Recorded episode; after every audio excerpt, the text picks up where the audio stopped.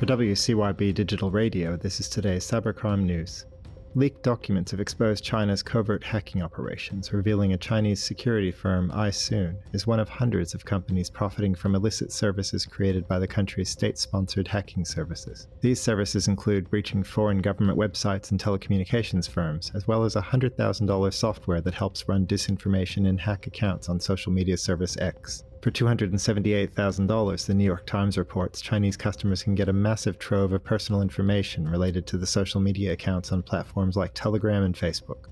Mark Sokolovsky, a Ukrainian national, faces extradition from the Netherlands to the U S for his role in operating the Raccoon Infostealer malware as a service offering, which was leased to users for around two hundred dollars per month in cryptocurrency. According to the U S Department of Justice, the F B I, along with international law enforcement, dismantled the malware's infrastructure, seizing more than fifty million compromised credentials.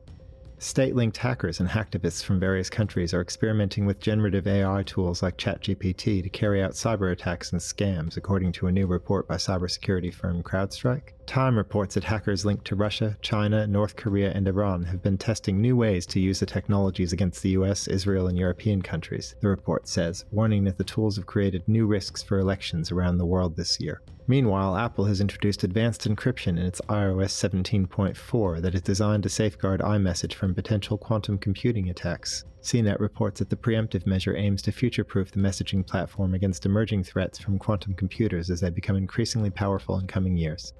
A cyber attack on Nashville, Tennessee-based Change Healthcare has prompted a network shutdown and disconnection to mitigate further damage. The incident, which began on February twentieth, underscores the vulnerability of healthcare technology systems to cybersecurity threats. According to TechCrunch, Change Healthcare's website says the company handles fifteen billion healthcare transactions annually, and that one in three U S patient records are touched by the company's clinical connectivity solutions.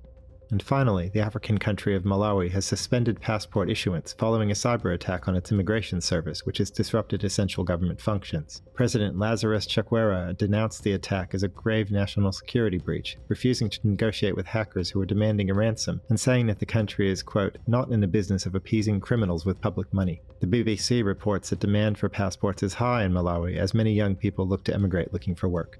Reporting for Cybercrime Radio, I'm David Browie. For more information on the latest news in cybercrime and cybersecurity, visit cybercrime wire dot com. The daily news is brought to you by Evolution Equity Partners, an international venture capital investor partnering with exceptional entrepreneurs to develop market-leading cybersecurity and enterprise software companies. Learn more at evolution equity dot com.